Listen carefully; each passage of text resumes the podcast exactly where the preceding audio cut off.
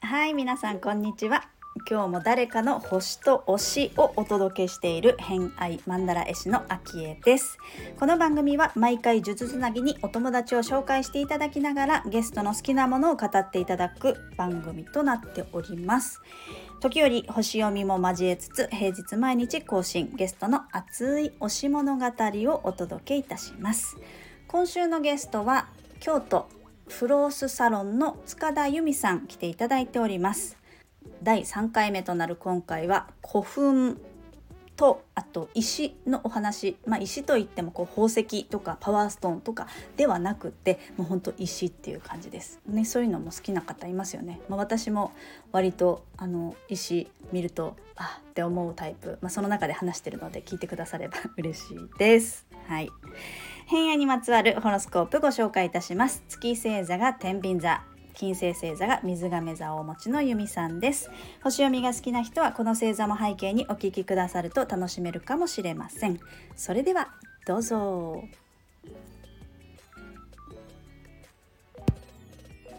まあじゃあここからは最初からいこうかな。古墳？古墳。うん古墳はまあいろいろあの、うん。種類があるじゃないですか。前方後円墳とか。まあ種類もあるし、面白いね、改めて聞くと。ね、関西の方が多いのかな？なんか大阪、大きいのだとさ、うん、大阪、大きい古墳、うん、代表的みたいな感じだと、大阪とか、奈良とかもある？うん、ある。なんかそんなイメージはあるけれども、そうなんです。それは何？お気に入りがあるとか？そう、お気に入りがあるの。お気に入りがあるんだ。奈良のキトラ古墳、シトラ？ヒトラ？ヒトラ。ヒトラ。ヒトラ古墳。うん、そう。で、あの、まあ、あまりに感動して、うん、ゆりこさんとも一回行ったんだけど、うんうん、な、なんか、何か、何何が最初きっかけだったのかわかんない。もともと土偶とか古墳とか、うん、なんかその世界中にある石の、なんかその、もう古代に作られたような、なんか不思議なものみたいなの好きなんだけど、なんかキトラ古墳の新聞だったのかな？なんか新聞かな？キトラ古墳が、なんかずっと公開されてなかったものが公開されるみたいな、なんか見たの、展示の案内みたいな。うん、で、それを見たときに、あ、行かなきゃって思って、で、行ったら、すごく感動して、その北ラ古墳はざっくり言うと、あの、ま、まだ中で、あの、入ってた方が分かってないんだけども、上に、あの、天体図があって、うん、方角 4, 4つ？北南東西に4つの神様、動物に見立てた神様。あ違うあいいんだ。鳳凰とかあの亀とかそういう、うん、あ虎とかね。そうそうそうそうそういうのがいて、うん、でさらにえっと12匹のあの戦士というか、ね、そういうのが書かれてて。なんかすごくあの星私あんまね詳しくはないけどすごく星好きな人には多分たまらないなんていう古墳の壁画ででそれをあの見立てたというかもうそういう展示があるんだけどもその中に入ったような気持ちになれるというか、うん、そういう展示の仕方をされてて、キトラ古墳展示室が。もうそこに行ったらもうなぜか涙が止まらなくて。ええ、古墳の中に展示室があるの？いや、古墳はもう守られてるんだけど、それを見立て、なんか部屋の中にその古墳の中をなんていうの見立てたこの作りになってるの。へえ。建物自体がなんかあるんだね。古墳のようにしている。そうそう、展示室がそういう風になってて、ちょっとうまく伝えられないんだけど、古墳の石がどういう風に組み立てられたかとか、とにかくもうその展示室っていうのが古墳をこう知るための展示がもうすごくたくさんあって、もうそれを全部いろいろね、触ったりもできるんだけど、とにかくもうずっと感動するの、もう涙が止まらなくなるの。で、その周りの飛鳥村飛鳥村聞いたことあると思うんで、そこも、あの、本当にお帰りなさいって書いてあるポスターが結構貼ってあるんだけど、うん、そのキトラ古墳の周りの風景っていうのも、もうすごくなんか懐かしくて、電線がなくて、本当に里山というかね、あの、昔の、昔ってこういう日本って姿だったんだろうな、みたいなのが、そのままなんか残されたようなところで、なんかそれも相まって、もうそこに行くともうずっと、はあって、なんか感動する。えー、と、まあそれはちょっと、あの、な、何かは分かってないんだけど、もっと、うん、あの、分かる人がいたら教えてほしいんですけど。なぜそうなるのかね、そういう感動になるのかね。はい、ななぜか過去、過去の何かなのか分からないんですけども、もうすごく感動してしまって、今年でもう4回ぐらい行ってます。へえあ、ち、近い？近くないんだけど。で意外とさ、京都と奈良近くないよね。近くない。割と乗り換えがあるから、うん、結局まあ2時、まあでも2時間って言ったら近いね。いや、2時間。なんか、あの、遠く離れた身としてみれば、うん、近い1時間ぐらいで行けるんだったら近いかなって感じだけど、うん、2時間すると割と、あの、1日がかりじゃないけどね、行って帰ってが4時間だもんね。うんうん。なんか宿泊しないと、前日帰りで行ったけど、ちょっときつかったかな。へえ、あ、それぐらいなんだ。うん、うん、そう。うん、まあでも、あの、前に、あの、ラジオに出てくださった方で、やっぱ奈良が好きっていう方がいたんですけど、うん、その方も、あのー、こう、日本の昔からの、まあ、神様とかもそうだけど、そこに、なんかこう、そういう感情になるっていうのは言ってた。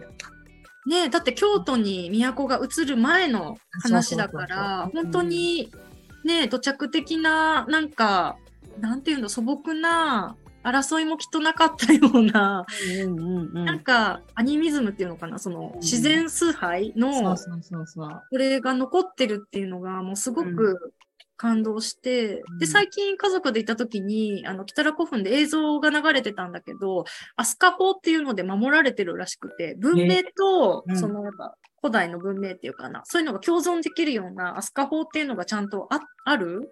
うん。そう、それで、多分、だから日本もちゃんと守ってくれてるだなって思って、それ、あとまあその土地に住んでる方々も守ってくれくださってありがとうみたいな気持ちになってきて、うん、また泣けてきて。泣けてきちゃうんだね。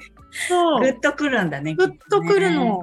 ね、行くたんびに、あのー、結構なんかつながってくるというか、あなんか、あそこってなんか吉野、奈良の吉野にも近いし、それこそ和歌山の方とかからも LINE がつながってきて、密教とか、詳しくないんだけど、その都が移るまでの歴史とか、うん、そのね、渡来人の人が入ってきた、なんて動き方っていうか、そういうのもキトラ古墳に行くと、割となんか感じるというか、あの、まあ、置いてある本とかね、フライヤーとかもいろいろ相まってなんだけど、すごくなんか面白い、不思議な、深いところで、あのー、はい、おすすめなんです。いや、あの、奈良、あの、奈良はすごいね、行きたいところがどんどん増えていってるんですうんね、行きたい。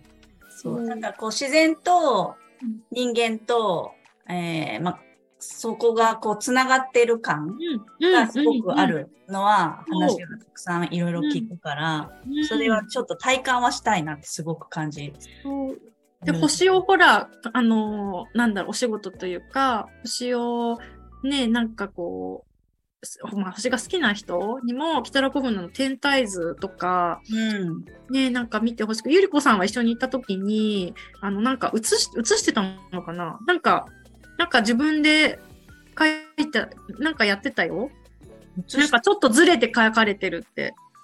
えー、えー、あの絵が？絵が。で、それも、まあ、次に行った時に判明したんだけど、やっぱ昔って星を読む人って、政治にかか、なんか、やっぱ国を動かすとか、一般市民がそういうことをしてはいけなかったから、うんうん、あと、まあ、日本に中国から、中国はわかんないけど、なんかまあ、伝わってきたときに、明らかにその天体にしたら、ちょっと何か不具合があるので、ちょっとなんか何度かずれて書かれてるみたいな。なんかそういうのもすごく面白いんですよ。そういうね、知識があったら面白い。さらに面白い。そうそう、さらに面白いなと思って。確かに。なんかね、うん、あの、なら、法輪寺とかさ、うんうん、星の曼荼羅とかもいっぱいね、あったりするもんね。そう。いや、行きたいな。うん。吉野の方のそのやっぱ密教とかそういうところもやっぱりやっぱ星にまつわるいろいろがあるみたいで、うん、なんかそそこをつないでいくとどうなるんだろうみたいなもうすごくこうおもなんかワクワクする。うんうんうん。ワクワクするしグッとくるのね。そうグッとくるの。じゃあその古墳はそこが、まあ、好きで、古墳全体も好きなの？古墳全体が好き。もう、あの、ロマンと宇宙。ロマンよね、そうね。そうね、わかるよ。わかる。もうなんか、名前とか、その、どこに何があるとか、ざっくりしか分かってないんだけど、うん、もう、古墳と、もうそこに埋まってたであろう、なんか出土品？堆肥に使われてたであろう土偶とか、なんか土器とか馬とか、もうなんかビーズとかもうそういうのがもうまつわるものが全部すごくこうグッとくる。です。なるほどね。うん。かるそれはすごくわかる、ね、はい。じゃあ古墳の話から、うん、えー、お水。まあ、うん、でもこのさ、お水、塩、石ってあるけど、石はそういう古墳とか、そう。そういう石って。そう。うん。うん、あと石舞台古墳。石舞台、あ、奈良にある大きい巨石のね、ああいうのとか、やっぱ神社の奥に巨石があって、まあ、それが神様ご神体としてとか、もうそういう石もそうだし、なんかその土地土地で色が違う、まあいろんなね、フォルムがあったりとか、すごくこう、個性がある石がね、たくさんあるけど、そういうのもなんか活断層どこから出てきたんだみたいな。どこの木の部分なんだろうとか、そのやっぱ古代の地球っていうか、そういうのにすごい思いを馳せて、飛んできたのかなとか、海底からここは昔海底だったのかなとかっていう、そういうのを考えるのがすごく好きで、うん、大小問わず石がとにかく好き。へえ、まあ、すっごいもう、すっごいでっかい石とか、もうなんかもういろいろ考えちゃうね。考えちゃう。もうどう、どう、どうやってここに来たんだろう。わかるわかる。いや、そうね。そうね。それこそそういう宇宙的な話になったりするよね。